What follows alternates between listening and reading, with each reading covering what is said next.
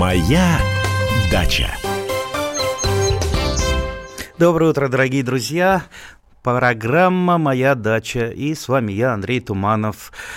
А, буду вести я передачу один. Надеюсь, вы мне будете помогать, задавать вопросы, писать, звонить в эфир. Звоните в эфир. И не только задавать вопросы, но если вдруг вам хочется рассказать что-то интересного, поделиться своим опытом, поделиться своей радостью. Так что ждем звонков на наш студийный номер 8 800 200 ровно 9702. Повторю еще раз, 8 800 200 9702. И есть еще WhatsApp и Viber, на них надо писать на этот номер 8 967 297-02. Повторю еще раз, 8 9 6 7 200 ровно 97-02. Так что жду от вас вопросов, жду от вас чего-то интересного. Ну, а пока давайте поговорим немножечко про наши текущие работы.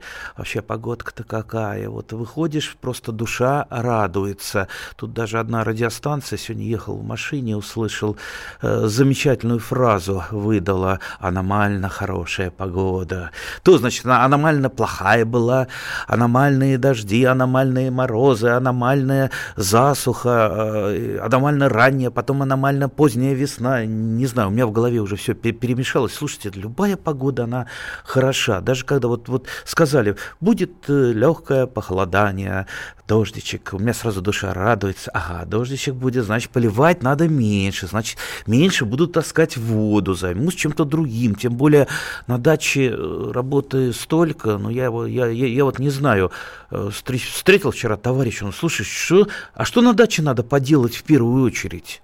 Я говорю, все.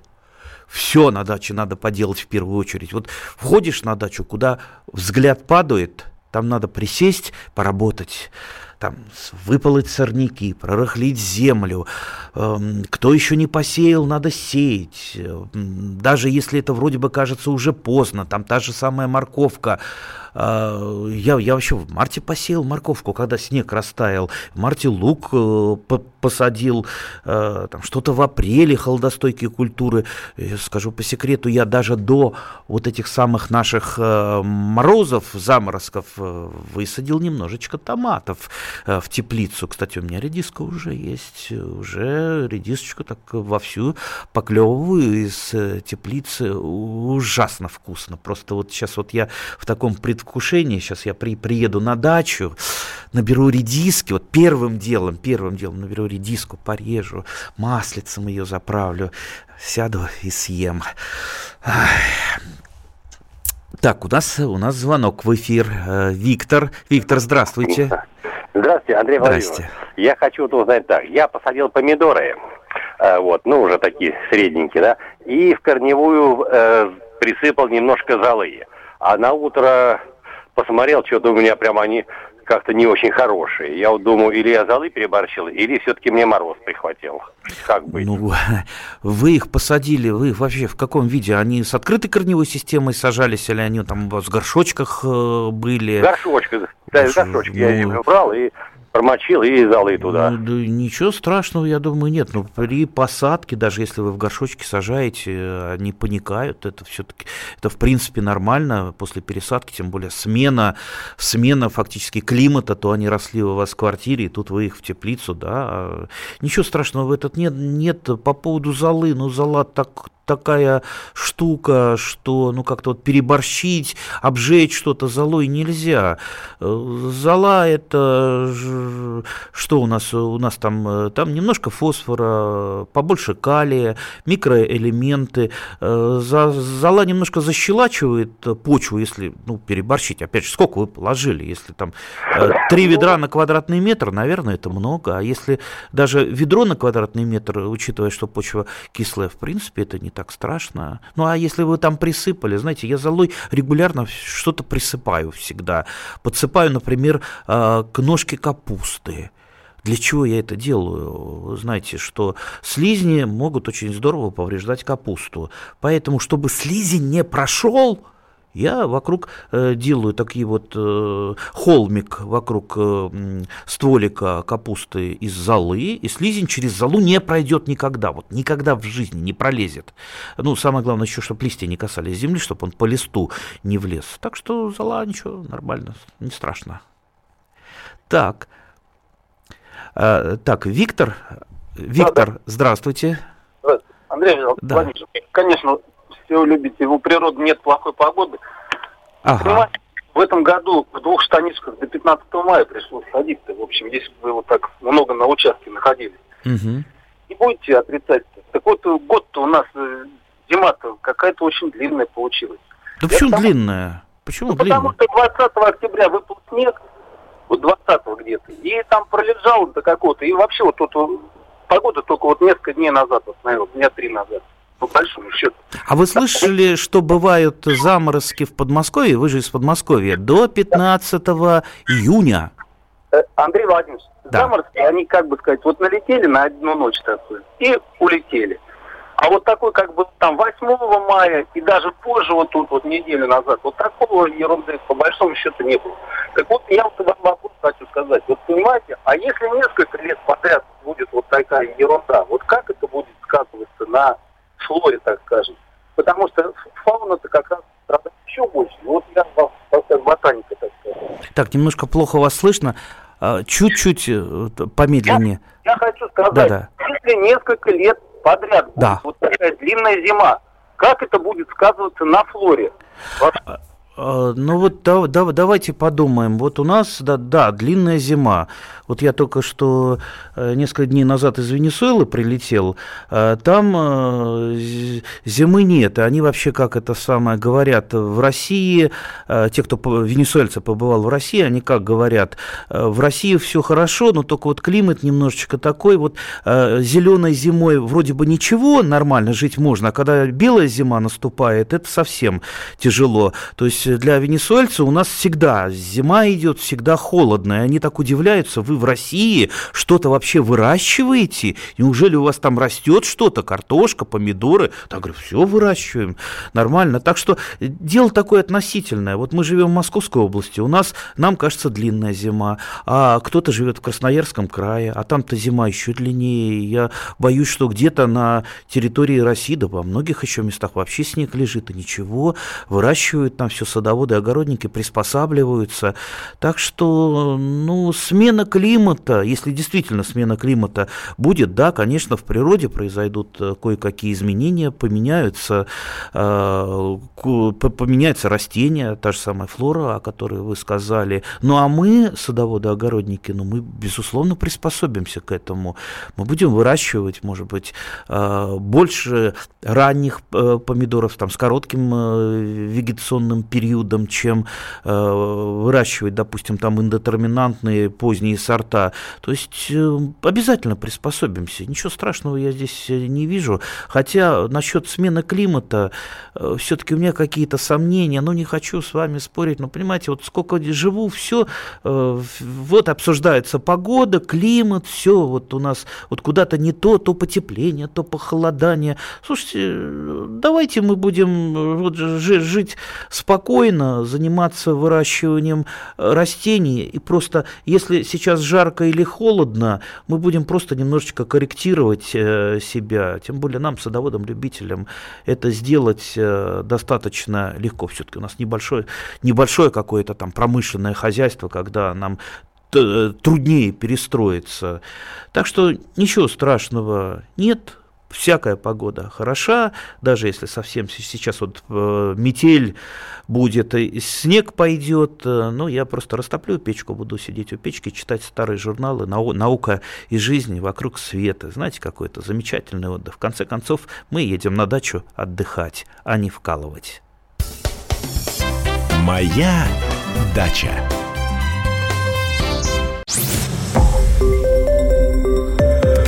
Радио «Комсомольская правда». Более сотни городов вещания и многомиллионная аудитория. Барнаул 106 и 8 FM. Эм. Вологда 99 и 2 FM. Иркутск 91 и 5 FM. Эм. Москва 97 и 2 FM. Эм. Слушаем всей страной. Моя дача. Еще раз здравствуйте, дорогие друзья. С вами я, Андрей Туманов. Мы сегодня разговариваем про сад, про огород. А, еще раз повторю, наш телефон прямого эфира это 8 800 200 ровно 9702. Сюда звонить можно, чтобы мы поговорили в прямом эфире. И WhatsApp э, и Viber это 8 967 297 02 8 967 297 02. Сюда писать, только писать, не звонить. Так, я уже с, э, в WhatsApp почитаю вопросы. Здравствуйте, первый раз привел плодовые деревья, не получилось. Остались черенки, можно ли их использовать сейчас? Каким способом прививать летом? Ну, летом у нас э, окулировочка, прививка почвы, почкой, почитайте об этом. Так вот, э, очень коротко об этом не, не, не расскажешь, тем более лучше, конечно, это показывать. Э, нужна какая-то графика. А, по поводу тех черенков, которые остались, знаете, в принципе, я прививал и, то есть есть у меня опыт прививки э, в начале э, даже лета черенком, но, понимаете, самая эффективная, так, такая практически стопроцентная прививка – это весной до распускания почек, поэтому если у вас не получилось весной, вряд ли у вас это получится и там э, в, как, в конце весны, поэтому вряд ли вы эти черенки оставшиеся сможете нормально использовать. Так что учитесь все-таки прививать. Самая такая вот для нас, для любителей, простая эффективная прививка, это э, приви, приви, ранняя весенняя прививка черенком, то есть копулировка, либо прививка э, в расщеп. Э, это очень просто. Вот вы просто подумайте, из-за чего она не получилась. Я просто ну, себе представить не могу, чтобы, вот, чтобы там из 10 не привилось 9. Э, то есть, вернее, хотя бы одна, для меня это уже как-то очень странно э, бывает, ну, какая-то, либо она надломилась, либо там птичка села. Э, дело в том, что прививать вот настолько просто, если вы что-то не упускаете, у вас должно прививаться практически 100% черенком. Так что ищите свои ошибки, следующей весной вы снова попробуете сдать этот экзамен на прививку, и обязательно все у вас получится. Так, мы живем на Урале, как на фронте. На Урале, как на фронте. У нас всегда битва за урожай. Ну, битва за урожай э, везде, она битва, даже в Венесуэле битва. Иногда заморозки ударяют и в июле, ого-го, в июле, да так, что ботву, э, ботва у картошки пропадала. Моя соседка рыдала, Константин. Ну, Константин ничего не спрашивает, Константин констатирует. Да, да, действительно, видите, у нас страна большая, страна большая, заморозки в июле. Ну, поэтому-то, в принципе, нам, садоводам-огородникам, и приходится, используя разные приспособления, а, защищать свои растения. А приспособлений у нас много разных материалов, нетканные материалы, а, разные, причем нетканные материалы. Есть легкие, как пушинка, которыми там прикрыть чуть, чуть-чуть растения на короткий заморозок. Даже не надо подпорчики, это не никакие ставить, натягивать э, что-то есть, э, там, потолще нетканные материалы, которые держат, э, держат лучше тепло, есть полиэтиленовые пленки. В общем, арсенал богатый, я думаю, вырастить можно все и везде. Я был когда-то давно-давно в таком городе Пивек за полярным кругом и знакомился с одним замечательным таким огородником, который в Пивеке выращивал редиску. А вырастить э, редиску в пивеке, ну, поверьте, очень-очень трудно. И даже картошку он пытался выращивать, у него получалось картошку выращивать. Так что, так что дело, дело даже не в климате и дело даже не в том, где ваша дача расположена, а в том, сколько вы труда и ума положите для того, чтобы вырастить ваши любимые культуры. У нас звонок. Александр, здравствуйте. Доброе утро, Александр, город Тверь. Вопрос такой, значит, э, посадили помидорную рассаду, все нормально, деревья, ну, кустики угу. такие получились э, большие, мощные, но напрягает одно, значит, кончики листьев почему-то пожелтели. Вот что может быть? Вы уверены, что ваша рассада здоровая? Вы ее выращивали самостоятельно? Да, самостоятельно, семян. Все как положено, соблюдая всю технологию. Э, землю вы брали не в теплице, там, где выращивали до этого томаты? Нет, есть... покупали, покупали, значит, пакет, как называется, в магазине угу. семян. То есть, ну, понимаете, достаточно трудно, не видя растения, ответить, э, там, чем оно болеет, а уж тем более, э, как его лечить. Это может быть и физиологическое заболевание какое-то, просто от недостатка каких-то элементов. Э, то есть вот для начала бы я попробовал опытным путем исключить или подтвердить этот вариант. А для этого просто я бы взял сейчас бы комплексное минеральное удобрение, которое содержит азот, фосфор, калий и микроэлементы, обязательно с микроэлементами, и просто по инструкции инструкции бы подкормил э, ваши растения и понаблюдал бы за ними внимательно. Если это помогает, значит э, причина э, в каком-то э, перекосе минерального питания.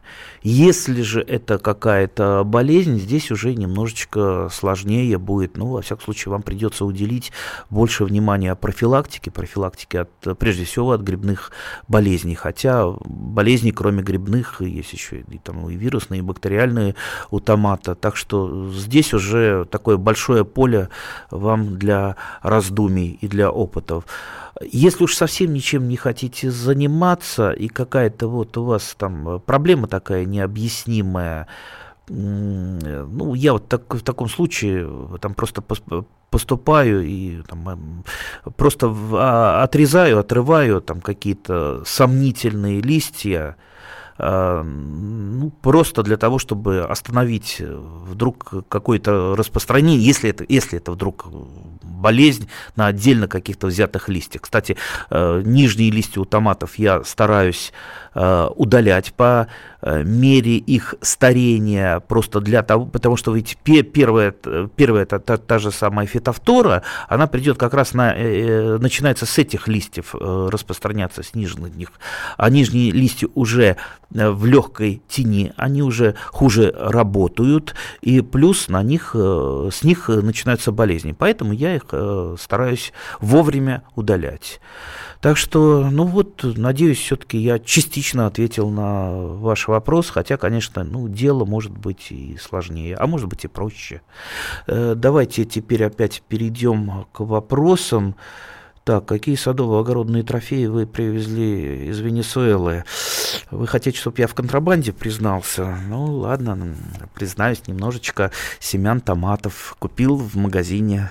Э, не знаю, уже так на 100% можно было это перевозить через границу или нельзя. Ну, если вдруг нельзя это было делать, считайте, это была сейчас явка с повинной. Хотя я вот позавчера с э, главой Россельхознадзора чай пил, господином Данквертом, э, я ему тоже признавался, но он так ухмыльнулся.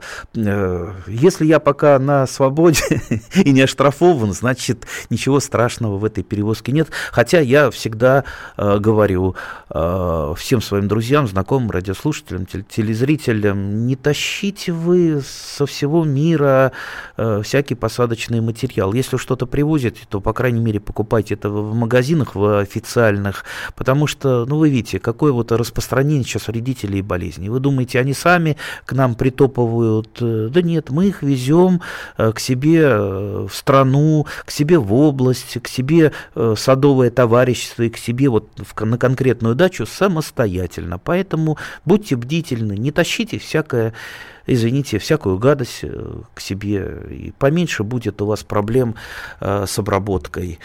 Так, это про Венесуэлу. Так, осенью выкапывала ростки очень, э, ну, поросли, наверное, очень вкусные сливы. Всем доста, достались деревца соседям. Так, так, так. Примутся ли, обрадуйте.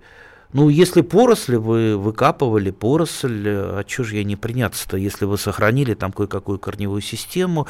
А, вообще выкопка, выкопка и размножение сливы порослью, там есть некий хит хитрости и нюансы. В частности, не рекомендуется брать э, поросль близко, ну вот ближе, чем метр от э, ствола, потому что там э, она, поросль идет от горизонтального корня, и у нее плохо развита э, мочковатая корневая система. Если, чем дальше от сливы, тем лучше там развивается вот именно э, своя корневая система, а не вот, э, и не надо будет отрубать кусок э, горизонтального корня у материнского растения. Так что, ну, еще маленький нюансик.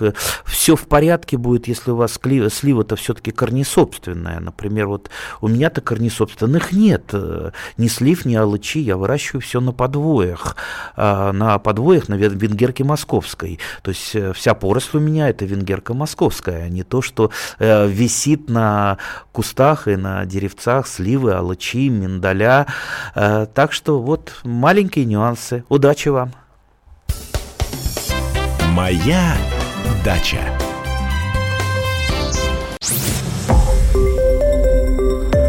Радио Комсомольская правда". Более сотни городов вещания и многомиллионная аудитория. Керч 103 и 6 FM. Севастополь 107 и 7 FM. Эм. Симферополь 107 и 8 FM. Эм. Москва 97 и 2 FM. Эм. Слушаем всей страной. Моя дача. Итак, дорогие друзья, опять возвращаюсь к вам. Я Андрей Туманов и наша передача про сад, про огород, где мы не только даем какие-то советы, но и выслушаем ваши реплики, ваши пожелания, ваши какие-то достижения.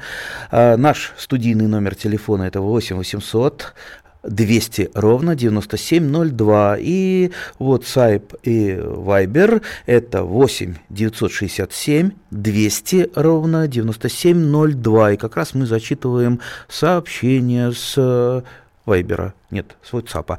А, сколько соток у вас участок. К сожалению, к огромному сожалению моему, э, это моя, так сказать, э, Голгофа, это всего 6 соток. Было бы у меня 12, я бы чувствовал себя ровно в два раза более счастливым. Было бы у меня 50 соток или 5 гектаров. Ну, в общем, мечты, мечты. 6 э, соток и не двинуться ни влево, ни вправо. Но, может быть, придет то время, когда у меня будет побольше земли. Э, но для побольше земли надо и побольше времени. А, кстати, и на 6 сотках я не успеваю всего делать, потому что много сделать хочется интересного, полезного Э, испытать что-то. Кстати, э, кстати, ведь можно же получать удовольствие даже просто от выращивания просто вот картошки. Например, у меня самая любимая культура это картошка, картошка, помидоры, а не какие-то там редкие, редкие какие-то растения. Поэтому, поэтому мало, мало мне земли. Я только могу вздохнуть по этому поводу. Так, Белгород, Виктор Иванович, редис идет в стрелку. Так, если редис идет в стрелку весной, а, значит, э, какие-то проблемы у вас с семенами. Наверное, вы купили семена не очень высокого качества. Вообще, когда вы выбираете семена редиса, внимательно прочитайте, что на пакетике написано. Может быть написано, а может быть и не написано такая фраза «редис пересаженный» или «редис не пересаженный».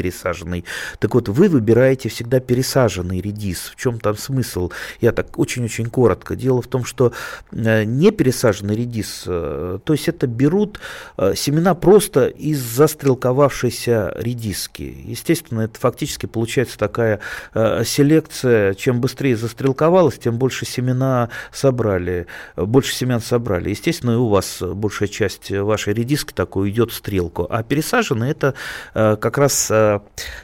так называемые э, так называемые мы упрямцы, то есть э, э, та редиска, которая вот никак не хочет стрелковаться и цвести, и вот ее пересаживают, и в конце концов это провоцирует ее на э, стрелков... на цветение и стрелкование.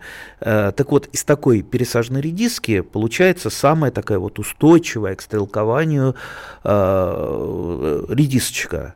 Ну и плюс есть сорта более устойчивые и менее устойчивые. Естественно, современные сорта более устойчивы э, к стрелкованию, чем старые сорта. Если выбирать между сортами и гибридами, конечно, я э, выберу все-таки гибриды. Так что, видите, в данном случае это с семенами. Если у вас стрелкуется редиска летом, помните о том, что редиска – это растение короткого дня, э, то есть э, в сама редиска формируется, сам э, корнеплод у нас при коротком э, световом дне, а вот если летом уже длинный световой день, э, даже так называемый пересаженный редис стремится застрелковаться. Поэтому вы можете просто укорачивать механически ему световой день, закрывая темным каким-то материалом.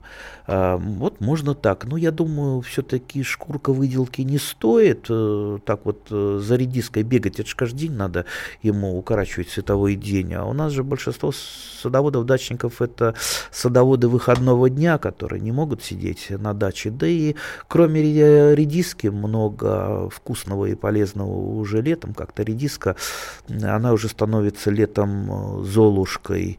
И в принципе в принципе, э, уходят на какой-то второй план. Вот сейчас я про редиску в начале э, передачи рассказал так, а, э, а, а летом я о ней уже и не вспомню, летом другое. Так, у нас звонок. Да, Инна Николаевна, здравствуйте. Андрей Владимирович, да, да. я вас прошу, я купила капусту, маленький вилочек белокочанную, и через дней 10, э, да, положил под э, подоконник, э, и, а там шторка такая, в темноте эта э, капуста была. Mm-hmm. И я дней через 10 открываю эту навеску, смотрю, впервые такое вижу. Большой росток, уже 25 сантиметров. И наверху как семена как будто собираются уже. Но пока еще не опадают. Ну вот, я хочу знать, я хотела бы, у меня нет ни дачи, ничего, а друзьям, может быть, дать. Мне что-то жалко, э, такая любовь к жизни, в этой капусты. Жалко с этим ростком расставаться. Что ну, вы советовали? Ну, а как у вас росток это? Ну, за счет, э, если он пошел за счет э, запасенного э, в вилке питательных веществ, корня-то нету у него. Так То что... его отрезать не надо, да? Это... Или наоборот бросить, да, все это и отрезать? Да, да нет, отрежьте, да съешьте вы эту капусту, семян вы вряд ли получите из него. А вот у меня есть пару, пару перезимовавших в грунте э, вилков. Я их немножечко утеплил, и они прекрасно вот сейчас перезимовали. Вот с них будут семена. И хотя я, в общем-то, семена мне не нужны, у меня капуста много. Семян, ну, по крайней мере, лет на 10 вперед у меня лежит семян капусты, причем выращенных, выращенных профессионально. Я это просто делаю исключительно ради, ради какого-то вот интереса, ради того, чтобы это можно было там снять, сфотографировать, рассказать об этом, чтобы был вот такой вот эм, иллюстративный материал. Э, кстати, я выращиваю обязательно семена моркови, и тоже, опять же, не ради семян оставляю морковку, а ради того, что, ну, во-первых, морковь, она цветет э, очень так приятно, немножко похоже на, на цветение укропа, такими зонтиками. Э, кстати, морковь и петрушка примерно одинаково они цветут. Но самое главное, а, морковка и петрушка, они привлекают много нектаролюбов. То есть это не только культурные пчелы, это и дикие пчелы, одиночные пчелы, всевозможные шмели и много-много всякой вот летающих мелких мушечек, нектаролюбов. И вот все время вокруг вот этого зонтика кто-то добьется. Это, а делаю это я для того, что, что нектаролюбы и привлечение нектаролюбов это очень, хорошо для сада, потому что нектаролюбы, они, как правило, очень много среди них хищников и паразитов. Хищников и паразитов не для нас, а для вредителей сада. Поэтому чем больше у вас цветет и благоухает в саду, тем меньше у вас будет вредителей. Такой очень-очень коротко. У нас еще звонок из Липецка. Олег, да, здравствуйте. Андрей Владимирович, здравствуйте. Вопрос такой. Клубника. Вот сижу сейчас над листом, лист пошла как ржавчина на некоторых кустиках. Это первый вопрос. И второй, опять же, по ягоде. Цветоносы сейчас цветут, и вот отдельные цветочки чернеют. Не зелененькие, как должны быть, а черный. Внутри, да. внутри черненько. Да, внутри, а они, по, они просто подмерзли. Это, это не болезнь, это под, подмерзание. Ничего страшного у садовой земляники. Э, разговор это именно о ней. Э, ну, традиционно ее большинство называет э, клубникой, а в некоторых российских областях исключительно Викторией. Но мы будем по-правильному, да, садовая земляника. Так, по поводу того, что что-то на, на, на листочках у вас не так, вообще на садовой землянике ну, ну, как говорится, зараза на ней много может быть, кроме классической серой гнили на ягодах и на листьях, всевозможные пятни, пятнистости. А, сейчас мы гадать на кофейной гуще не будем, потому что мы не видим. Самое простое, вот эти, на, на старых листьях, кстати, э, практически всегда что-то присутствует. Старые листья обрезайте смело. Э, в руке у человека, который занимается своей плантацией садовой земляникой, в одной руке секатор, в другой э, руке рыхлилка. Рыхлим вокруг, вокруг, лишние э, удаляем э, лишние кустики, которые там не, заметили, не заметили у вас э, укоренились розеточки, рыхлим, лишние листья обрезаем. Ну вот таким образом мы садовую земляничку свою готовим к плодоношению. И еще раз, чтобы меньше было на садовой землянике болезни, меньше было проблем, всегда она находилась на пике плодоношения. Никогда не оставляйте свою э, садовую землянику более чем на 4, 5, а уж тем более 6 лет. Вот пусть у вас будет, э, будут э, такие вот шагающие грядки, то есть часть садовой земляники, там четверть вы перекапываете или убираете, и где-то либо рядом, либо где-то в стороне делаете там, плантацию нулевого года. И так вот, вот шагаете, что у вас 4 грядки, там 1, 2, 3, 4 года, все, что старше уничтожаете, молодое подсаживаете. И у вас всегда она находится, во-первых, на пике плодоношения, а, кусты молоденькие, не заросшие. Кроме того, там, там питательные вещества еще есть в почве, все не выработаны. А, ну, плюс э, не накапливаются вредители и болезни. То есть у вас э, меньше она болеет, естественно, больше собирается собираете урожай. Плюс попробуйте выращивание садовой земляники на черном э, материале. Это может быть либо черный нетканый материал, либо по, э, черная полиэтиленовая пленка. Э, очень здорово получается. Урожай ну, раза в полтора выше, потому что,